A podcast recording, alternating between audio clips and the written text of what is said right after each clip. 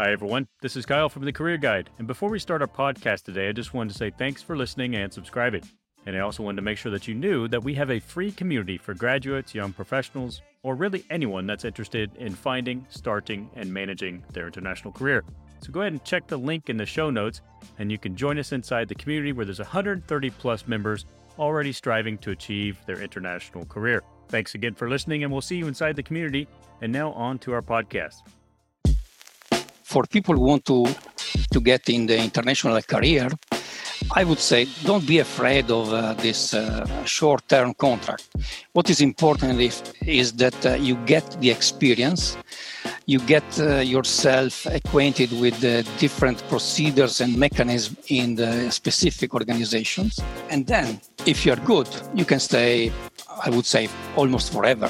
So let's not, not worry about that. But it's also good for to change because if you have a NATO experience and then you change to the EU or vice versa or to the UN, it is also a nice uh, change because then you know more and more organ- international organization.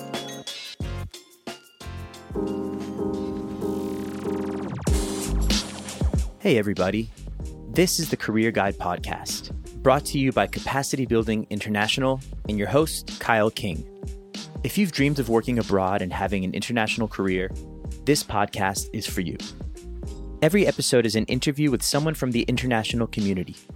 We hear their stories, how they got started, and about their life and experiences while working abroad. Each episode will provide you with personal insights, tips, and strategies to help you launch your international career. We hope you enjoy this episode and make sure to follow us on LinkedIn and sign up for our career newsletter so you don't miss out on your future and opportunities. So today we are talking with Manlio Silvestri. After leaving his military career after 30 years with the rank of brigadier general, he served at NATO headquarters within the International Civilian Staff Operations Division for 15 years. During his military career, he served as commander of Italian mountain troops units up to brigade level across the Alps. His post abroad included staff planning officer in the UK, following the British Army Command and Staff College, deputy commander of the New Zealand Brigade during INTERFET operations in Indonesia, and NATO liaison officer at the United Nations headquarters in New York from 2001 to 2004. Now, Dr. Silvestri is an international advisor with Capacity Building International and works with the University of California, Irvine, instructing the NATO Crisis Management and Disaster Response course. Okay, hi, Manlio. How are you? Hi, Kyle. Uh, very well, thank you. How are you? I'm doing well, thanks. So, yeah, thanks for joining us today and spending some time with us. We're on audio for this interview today, largely because you're traveling, and I think, if I understand correctly, you're you're enjoying the Italian coastline. Is that correct? Well, indeed. Uh, well, uh, I, I don't want to make you jealous, but uh, I'm enjoying the, the sunny Tuscany here. I mean, at the beach, uh, it's uh, fantastic, uh, wonderful weather. I think it, this is the, the last sun of of the month because from ne- next week they will start with a storm. So I, I think I will go back home next week. oh, very nice what we're doing with these interviews is we're talking really about perspectives on international careers. And this is something that kind of sets apart this course from others, where we are discussing not only kind of the the challenges or procedures or the, the tactics to get hired in an organization, but also talking about what it's like to live and work abroad and live and work internationally for the various organizations. And so, I guess why don't we just start this off? Um, maybe if you, you, you could just give us and, and the listeners an introduction to your career, and because you've also had an unusual career, a unique career, I guess I guess I should say, and um, yeah, and to uh, let us know your background. Yeah, indeed. Uh, no, you're right. It's uh, quite peculiar for me because I didn't start my career as uh, with the aim to be international. Uh, I started uh, in the military because I wanted to be a military officer in the Italian mountain troops, the Alpini. So uh, skiing and climbing in the Alps uh, was uh, that was a nice period. And uh, I spent about 30 years in the military. And I must say, I enjoyed because uh, I was commanding troops. Uh, and when you are in charge of men and women, you have to take care of them, you have to train them, and to educate to the tough environment in the mountains, uh, and that was my life. But then also, when I was a, a, young captain, they sent me abroad for the first time in the, during a NATO exercise in Norway. And uh, the context was quite nice because it was in the middle of the snow, Norway snow, in the glacier, in the skiing uh, with together with the international in international context with the with the Brits, Americans, uh, Germans, and uh, all the NATO countries. And then I realized that uh, being international is quite nice. Uh, so I, I told myself, wow, I should uh, continue being in the military, but internationally. So I always looked for jobs uh, that could bring me as a military abroad. Uh, so I did the, the, UK Staff College. I went to New York as a NATO military officer in, at the United Nations. And uh, just to you know, it's important to understand the, the rest of the world as a military. But then, uh, in uh, when they, I was given this opportunity to be in in the U.S. Uh, in in New York, uh, being the NATO liaison officer at the United Nations, I thought, well, this is a great word, and it's not just a military; it's uh, also political part. And then I said, well, why not applying for a, UN or NATO job, uh, so to become a civilian, uh, not just a military, and address the political issues that uh, affect the military and affect the, the real world. So uh, it was not really a change for me as I applied for NATO operations divisions. So the operations was the, the base. Uh, so being a military was quite, um, I would say, easy. And, uh, and this helped, uh, helped me a lot. And uh, being uh, in the UN before, looking at all the EU, United Nations operation around the world, and having the NATO experience was, uh, was, was nice and helpful. And uh, I became a NATO official at the end. So I left the military after 30 years and I wear my civilian clothes. And I started go around with, uh, with NATO. Uh, I must say that it was a bit uh, strange at the beginning because uh, being deployed in Afghanistan or in Kosovo in civilian clothes, just jacket and tie, without my gun, uh, in a tough environment. It was a bit uh, you know strange. I had to rely on my military colleagues to protect me going around in kabul but uh, that was nice. So i spent uh, the rest of my career uh, before retirement retirement uh, almost 15 years in nato as a nato official. And and that was also a, a an experience that I would recommend to any people who want to to be to become international because uh, being in the UN or in NATO is something absolutely uh, fantastic, as uh, fascinating. Uh, but not only NATO and UN, maybe OSCE as well, or uh, European Union. Uh, I'm talking about those great international organizations that can give you a flavor of being international. Uh, I'm not uh, diminishing the value of uh, the NGOs now because th- those are also in working international.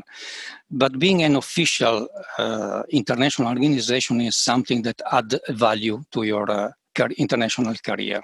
And then, uh, as you mentioned, I, am part of the of a board, a panel in the Capacity Building International. Uh, now we are working on the NATO Crisis uh, Management and Disaster Response Core for the University of, University of California. So those experience is something that tell you that it's not time to retire. Actually, even if you are 60, 60 years old, I mean there, there is a life uh, beyond the retire the, the official retire period. So there are memorable moments that I I'm spending now. sure. Yeah, that's really good. Um, so one of the things that that I wanted to talk to you about when when we agreed to, to when you agreed to do an interview with us, with us is that you are getting into NATO at a time before they started implementing like these more restrictive kind of hiring and contractual procedures. And um, I thought maybe you could give us some insight on that because one of the things that we talk about in the course is, you know, that with the international communities these days, so when you start out your work, we sort of advise people in the career course to say, you know, you probably want to start in the field, in the mission somewhere, and then work your way to the headquarters. for a couple of reasons. One, yeah. you'll probably find more opportunities, and two, you'll get a lot more experience to bring back to the headquarters. So there's that part. So you could probably expand on that a bit. But then the second part, which I think is you've got some historical insight, which I think is probably pretty important, which is when you do that, when you just start your career, like now, if somebody's starting a career, they're going to encounter like this three year contract plus three years. You know, with OSCE, for example, it's one year, but you can't stay more than seven years in a mission, 10 years maximum in the organization. We had another interview with somebody who was from the EU, and it's basically like a three year program.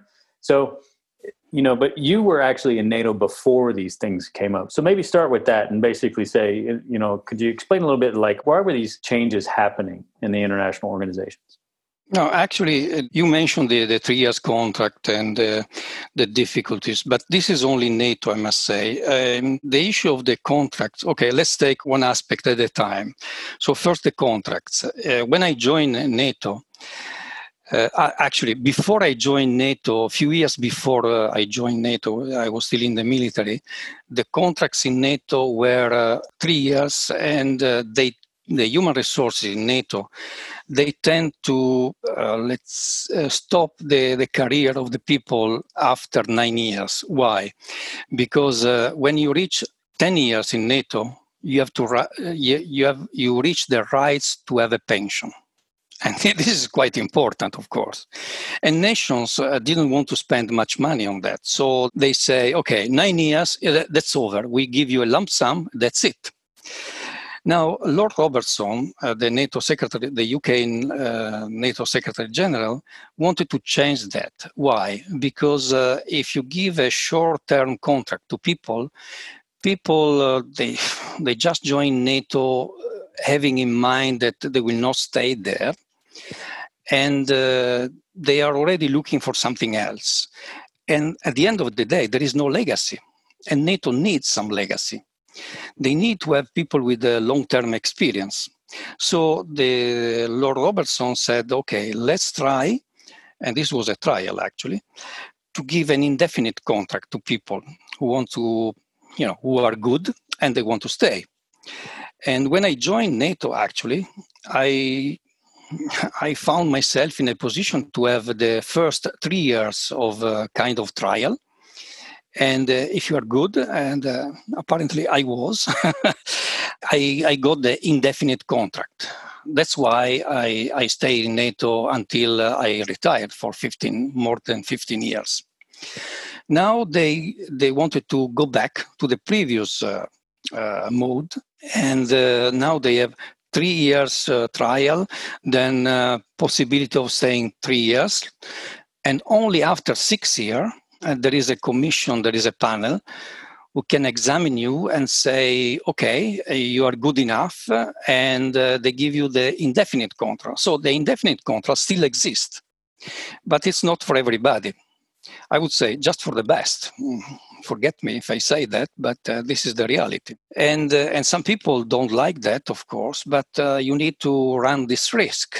But this is NATO in the UN and the, and in the OSCE, as you mentioned, even in European Union, this is different.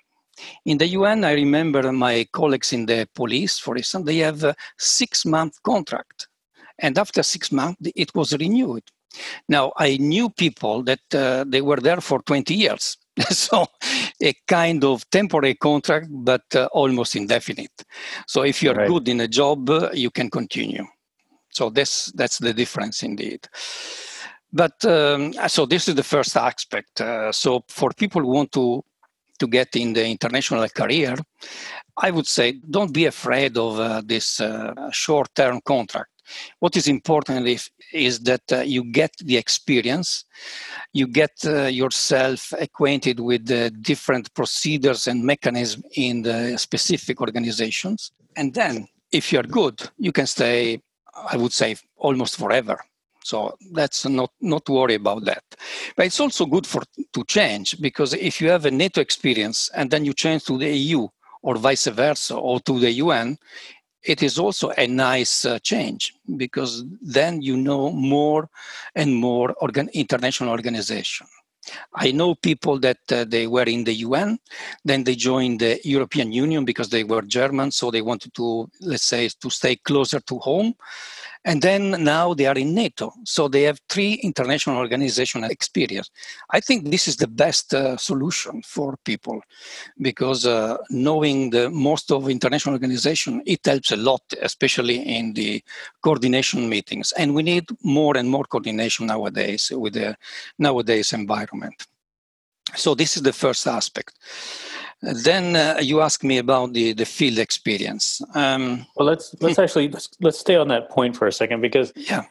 So when they have these six year boards, I'm sure they're quite competitive, and because this isn't often advertised very much that there's these possibilities, right? So, like, uh, because even when I was coming up to Brussels and things like that, it was often the three plus three, and then you need to somehow change a position too, right?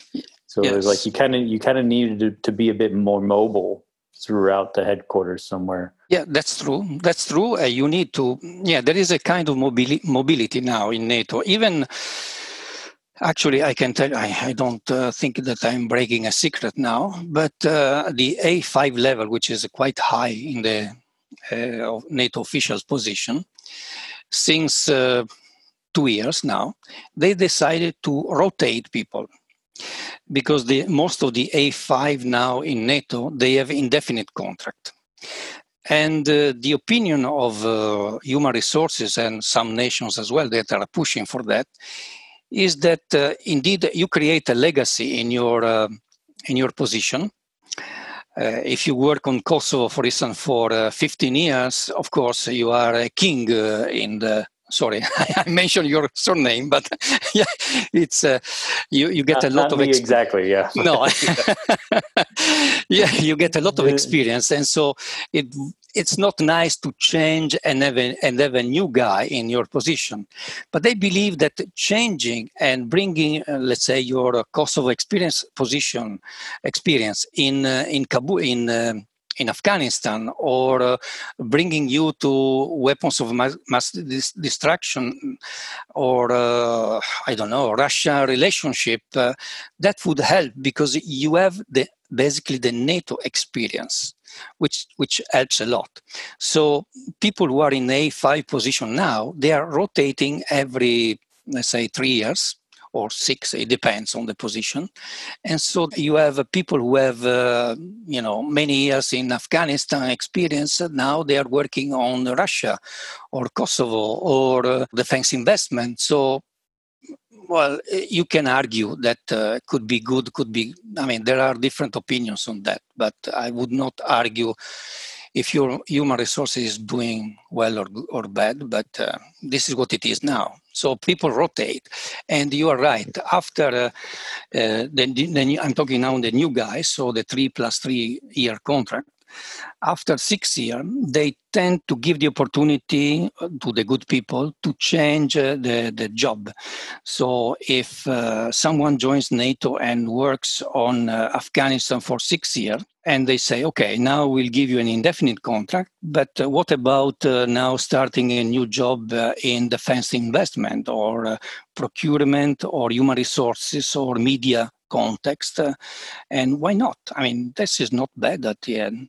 Yeah, of course. I mean, there's no, there's always value in mobility. I think that one of the the concerns that people often have is that with that kind of mobility, is there also some kind of career insecurity that goes with that? You know, because there's still in, in many ways, let's just say maybe domestically, but not necessarily in in the international organizations, as we know, you you must be mobile. You must be you know kind of managing your own career. It's not like you're working in the united states or in italy for a company and you know you kind of have a set expectation of what a career might be. It's very different when you work internationally. So i think the mobility is is there's there's value in it but it's a different type of culture than what some people may be used to. So therefore they feel it's a bit uh, intimidating yeah, and no, feel it, somewhat it, insecure by it yeah, it could be. It could be, but I can tell you, it's um, as you as you said, it's a, it's an added value. mobility is something that uh, can bring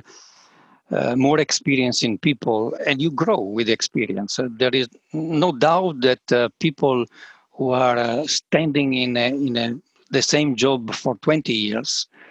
Um, they have a limited approach to things, and uh, having changed the job instead, maybe this opens their mind. Mm-hmm. Yeah. Okay, we're going to give you a quick test, Manlio. I just thought of this, and, and we'll see. We'll see how sharp your recollection is.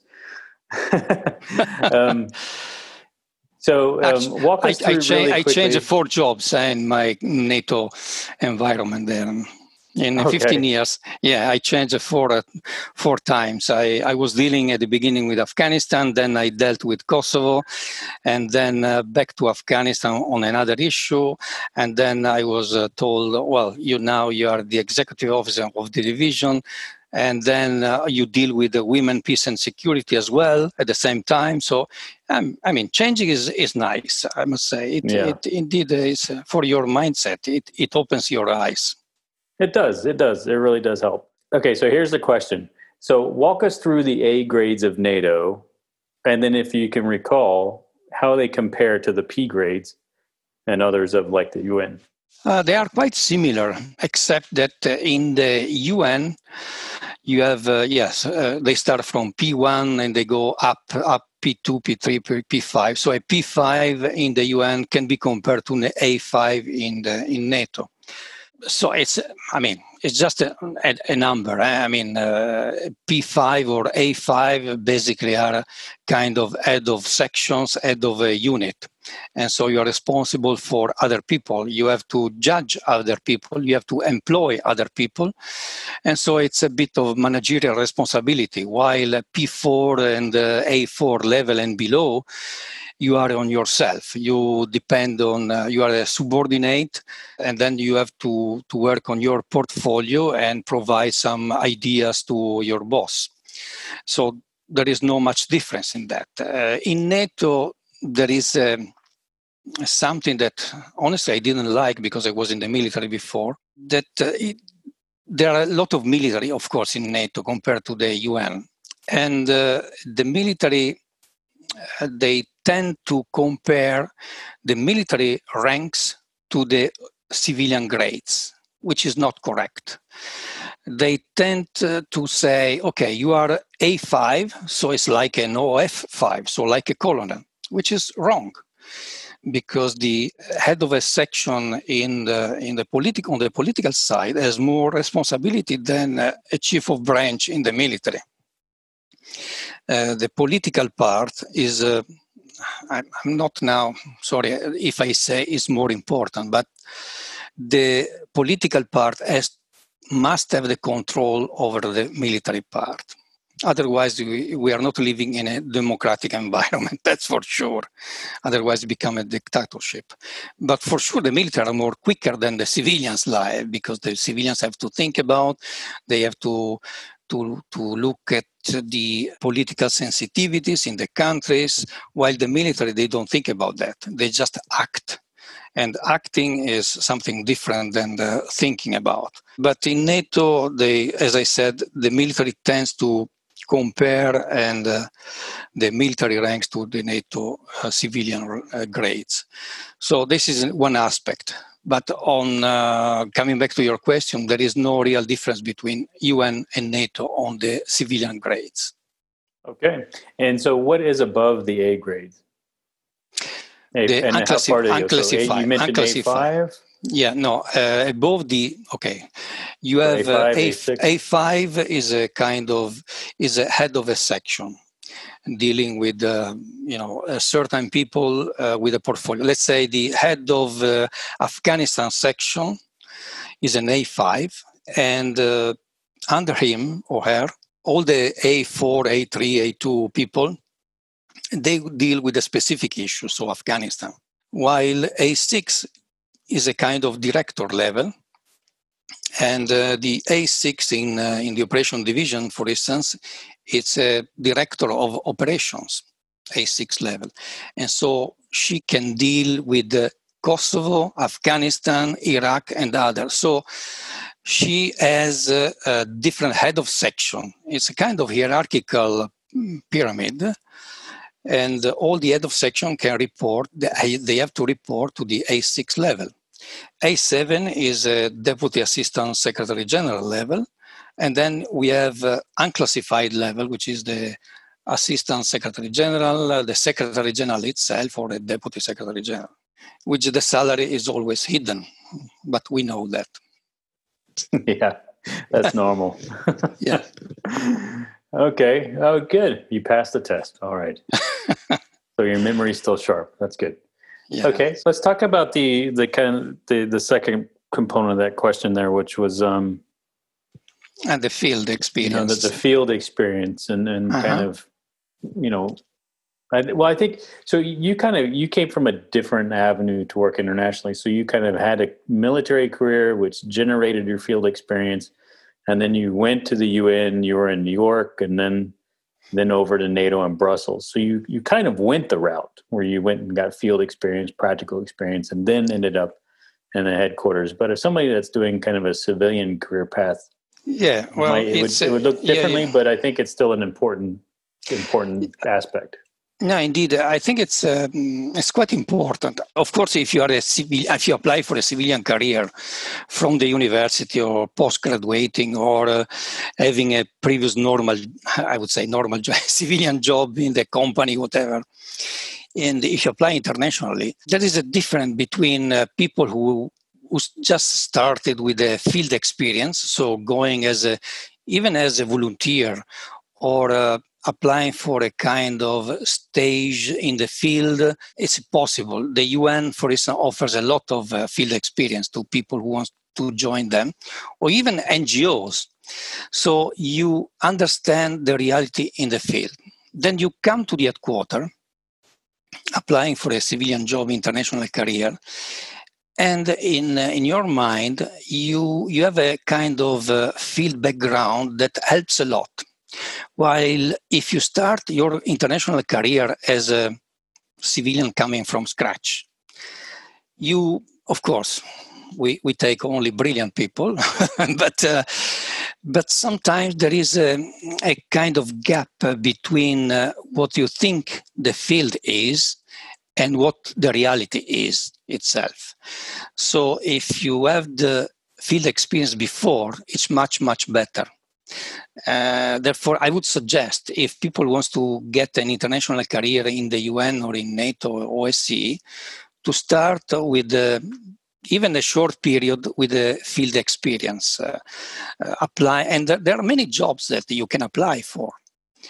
Uh, they are looking for uh, international consult, no, not consultant, but uh, uh hiring people to, to be just uh, admin staff in the, in a NATO mission KFOR or in Afghanistan uh, working for the office of the Secretary General representative or the OSCE monitors, etc. So having such experience it helps a lot.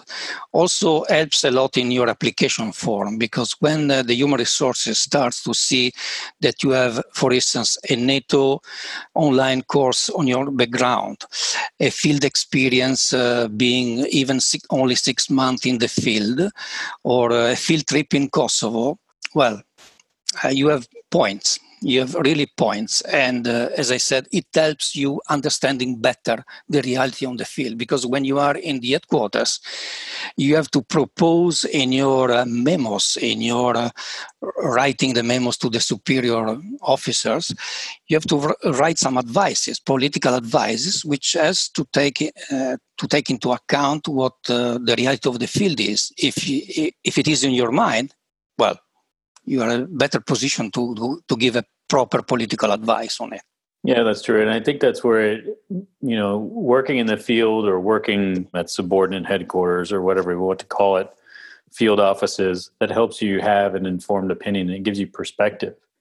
And and there is it does complement your career field and, and what you want to do if especially if you want to work internationally for a long time and there's there's those of us that have been fortunate to do so like you know yourself and me and others. But you know when you're saying that it also reminds me it and you know it could be wrong it, it, could just be a rumor um, but there's kind of this expression going around from my colleagues from state department and they're basically saying in terms of even mobility in State Department, if you want to be upwardly mobile and you want to build a career and you want to end up in DC or whatever, you have to go through AfPak, which means you need to be posted to Afghanistan, Pakistan, or Iraq, right? Yes.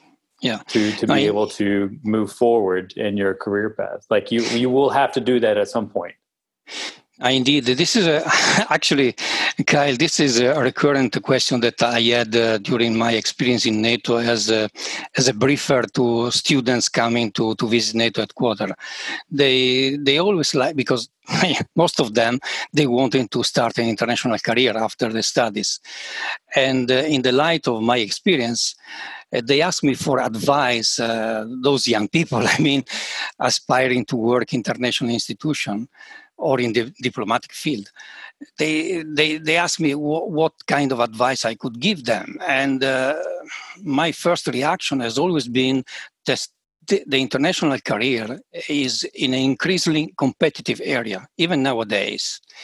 And also, in my opinion, if I may, it's uh, international career are, are of a growing importance, despite the the current uh, trends of uh, renationalization of policy and the geopolitical confrontation that we, we experience nowadays.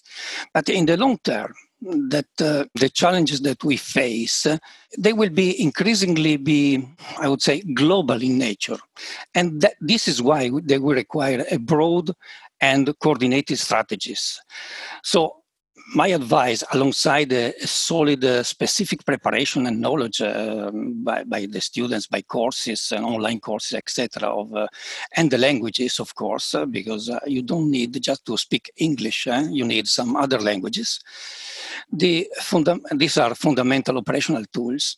I think the best is to be a bit humble patience, and this is needed, and uh, preferably, as I said, starting to engage in the field. So learning to observe and listen. So to engage in various fields and to build uh, your professionalism and, uh, and the strategic vision. So I would based on lived experience first. This is my advice. Well, that's good advice. So um, let's talk about that for a bit more because you had some interactions with students when they come to visit NATO headquarters. Um, obviously, I think you're representing operations division or something like that. But you've also, in your time at NATO, you sat on some boards as well. Is that correct? You mean panel boards, uh, yeah, hiring panel people? Boards, yeah. Yeah. Yeah, yeah, yeah, indeed. I mean, I can tell you how we prepare the the hiring uh, boards in NATO. Uh, which is, uh, I mean, I mean, you you can read it in in the on the NATO portal. Uh, it's it's quite transparent the process, but um, just to be practical, the applicants, of course, they have the job description which is written in in the application form. So there is no doubt that uh, according to the request for the job description, you have to have a deep knowledge of what is inside. So if the uh, job description is about uh, dealing with Afghanistan operations, it is clear that you have to know mostly, I mean, the most of you as you can about Afghanistan. So Afghanistan history, Afghanistan uh, war developments, NATO in Afghanistan, what NATO did, and uh, all the stuff that uh, relates to Afghanistan. But this is not enough. This is just the basic of the, the, the job description that uh, the, you are requested to, to fill.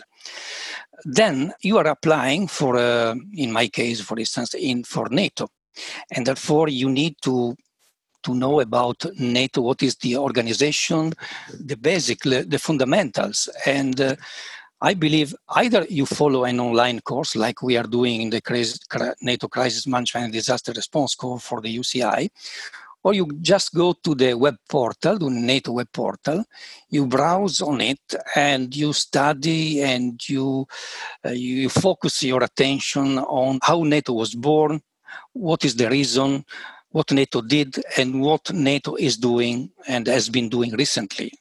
So, all the stuff in general terms. Those are the questions that normally in the panel interview we prepare. We prepare first a, a basic question about um, NATO, There are a couple of them. Uh, what NATO did, uh, why NATO exists, and so on. Of course, uh, there is uh, the usual question to warm up people, like uh, why you are here. I cannot, you know, uh, wh- why you are applying for this job. But that's, I would say, quite common to all the interviews for every job. But then you have to focus on the NATO job description. So, what are you are you applying for? And and there are five, six questions that you are required to uh, in a very relaxed way to answer to the panel uh, during the interview.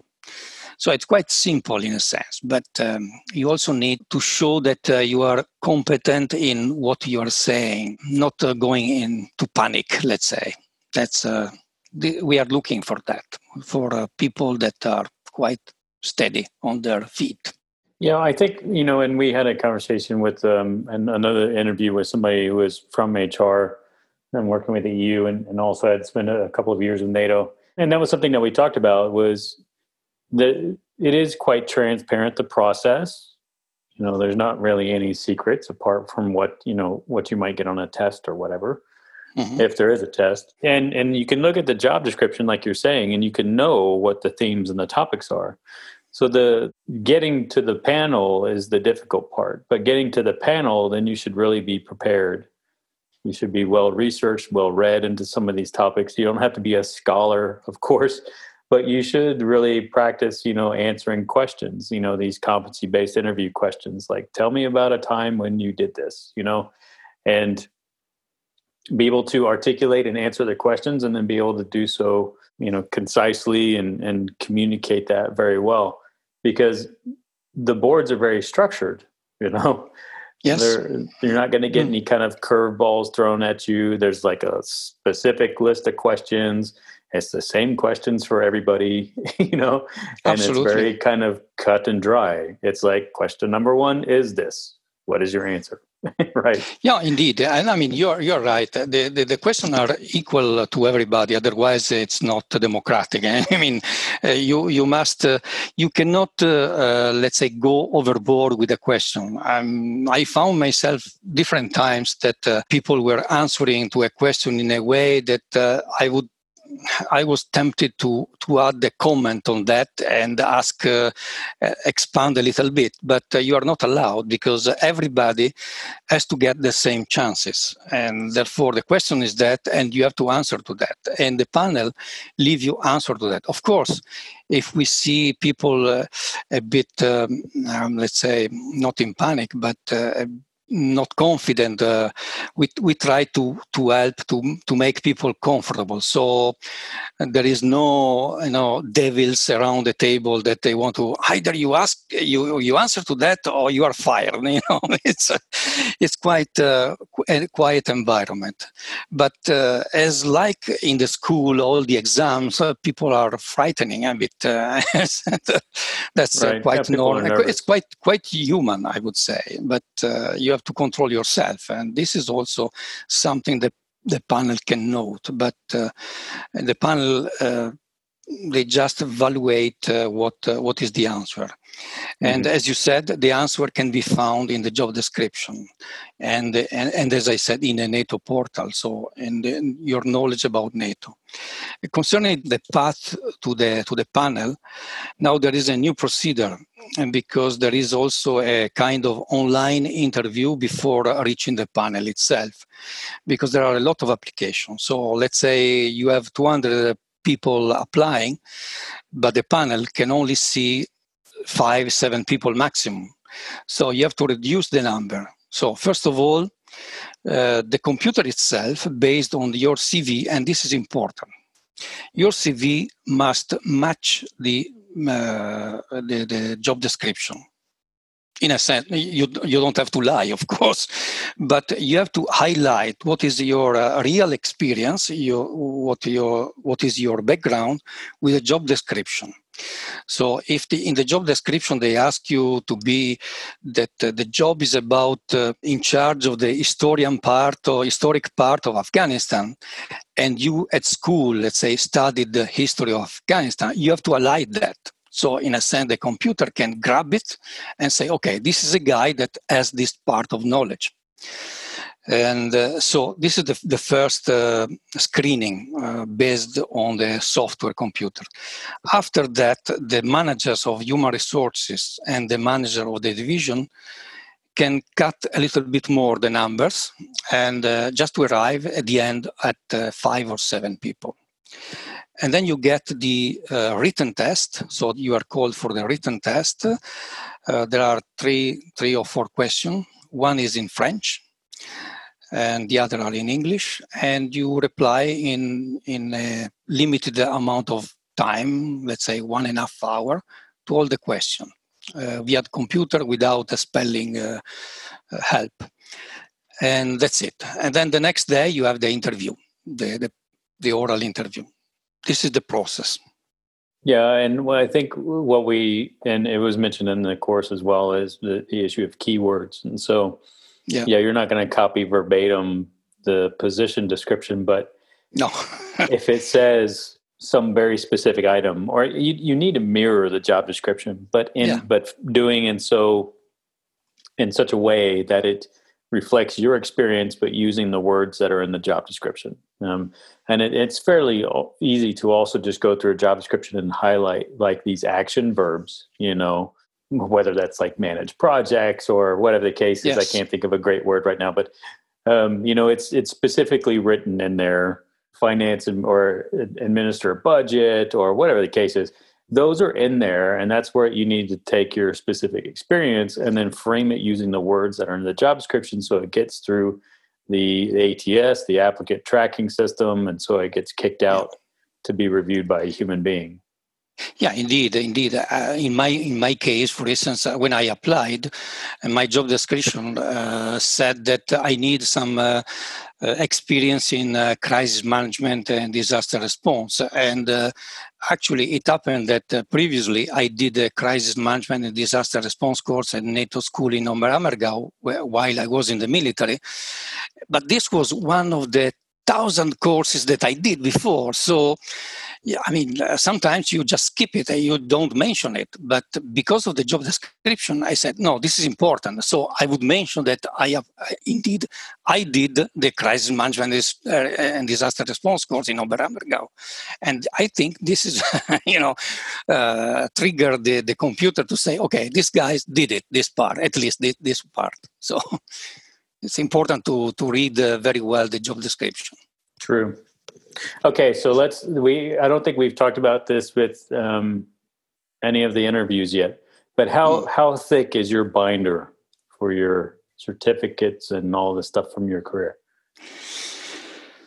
Well, having been in the military for so many years, I think uh, my file is quite big eh, because uh, uh, I, I, had an experience in uh, peacetime, uh, training experience, uh, being a commander of soldiers uh, across the Alps, and and then in countering mafia criminal organization in the south, the police, and then having been in the in the war in Indonesia, uh, it's clear that uh, helps a lot. In, uh, but also all the courses that I did uh, uh, in the in the military field and NATO exercises, it helped to build up my file.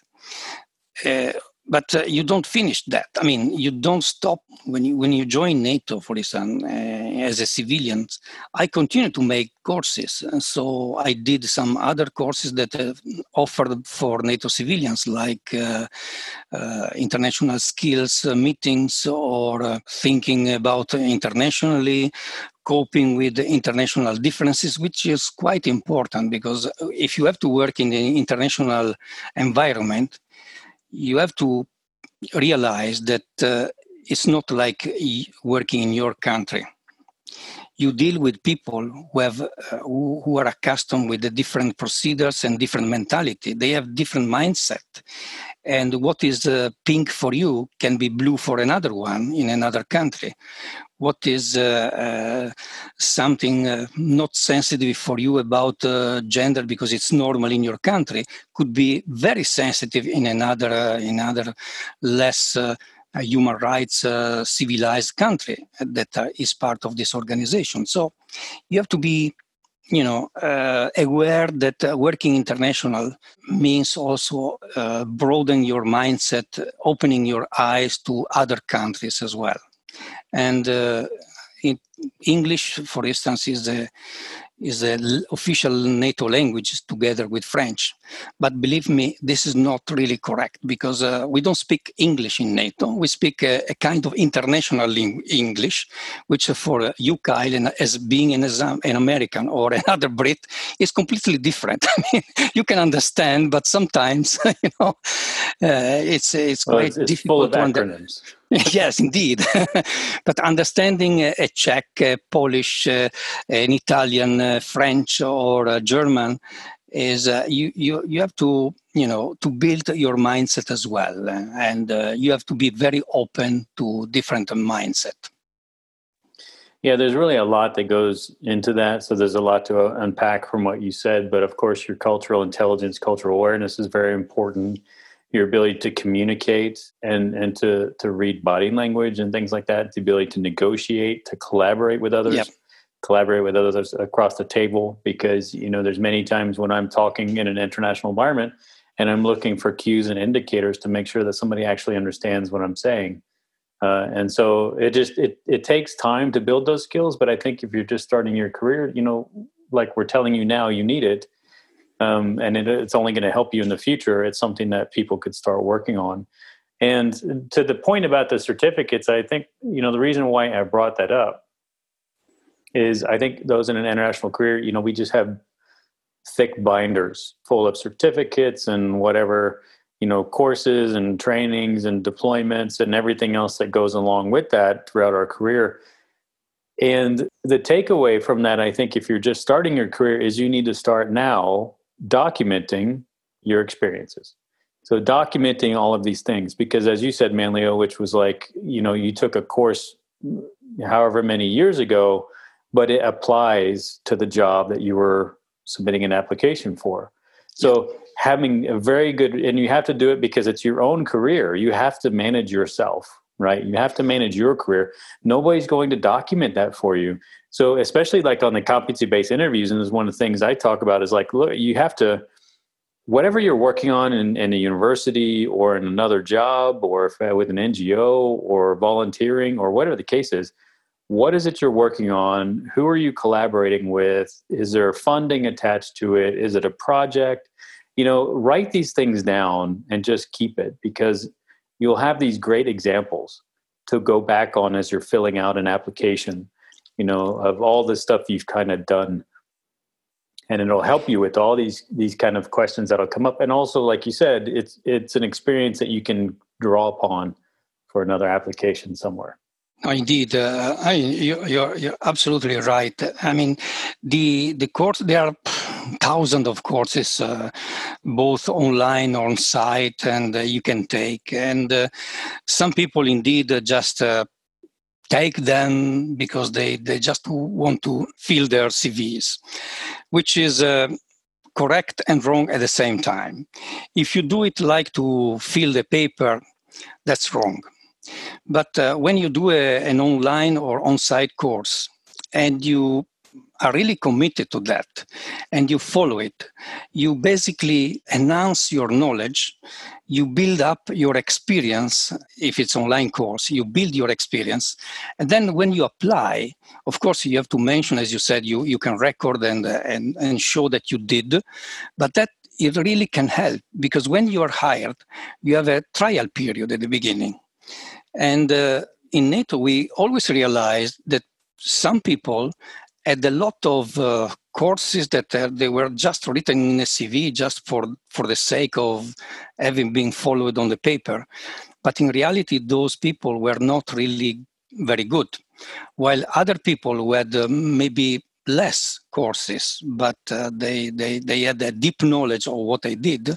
They, they were more intelligent than the others. So it's a matter of balancing this. But uh, you're right, you have to record what you did and uh, to put all together to build up your experience.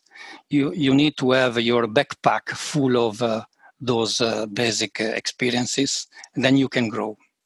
Yeah, definitely. And you know, I guess I'll kind of close with this: is that if it's not documented, it's never happened, right? Yeah, of course, of course. so, and that, and that's where you know, um, and and then the last piece of advice I would give, if especially if you're going into NATO, I mean, track the the contact details of like your supervisor, all that stuff like that. Because if you're going into where you need a clearance, you know, and and things like that, and you have to go back ten years or or whatever, it's always painful. So just you know, yeah, just, indeed. Just keep uh, you know your addresses. Just keep records of everything and and organize it now, so you don't have to try and figure it out later, like I had to do, and and end up trying to call everybody and say, "Hey, you remember this guy who used to be there? Is he still there? Because I need a phone number." You know. No, indeed, uh, so. you're, you're, right. I mean, when I applied for NATO, I had uh, the, the final report uh, during the war in, uh, in Indonesia from my brigade commander. I was the deputy commander of the New Zealand brigade, and uh, the guy in charge, I mean, the brigadier general, wrote about me a final report that how how bad and good I was, and I kept the records. And when I applied, I attached this record, which was very good, by the way. and uh, I think this helped a lot. Instead of going back saying, "Can you recommend me about this and that?" So, if you have all the uh, everything in your file, it's it helps a lot, as you said. All right, Manlio, thank you very much for your time and your perspective. It's been very interesting to, to hear your thoughts. Uh, any kind of final thoughts before we wrap up? Um, no, but as I, as I said, uh, this is uh, you know the, the, the, international career are uh, increasingly uh, competitive. Uh, so my final advice would be try to build up your experience following courses, going to the field if you can, applying for field experience because this is an essential uh, tools for your for your career. This fosters the integration of different uh, jobs as well. Okay, great. Well, thanks once again, and uh, yeah, thank you. Uh, appreciate uh, the insight and everything, and wish you the best. Thank, thank you for calling me anytime. Thanks. Cheers. thanks, bye. Bye. Bye. Bye.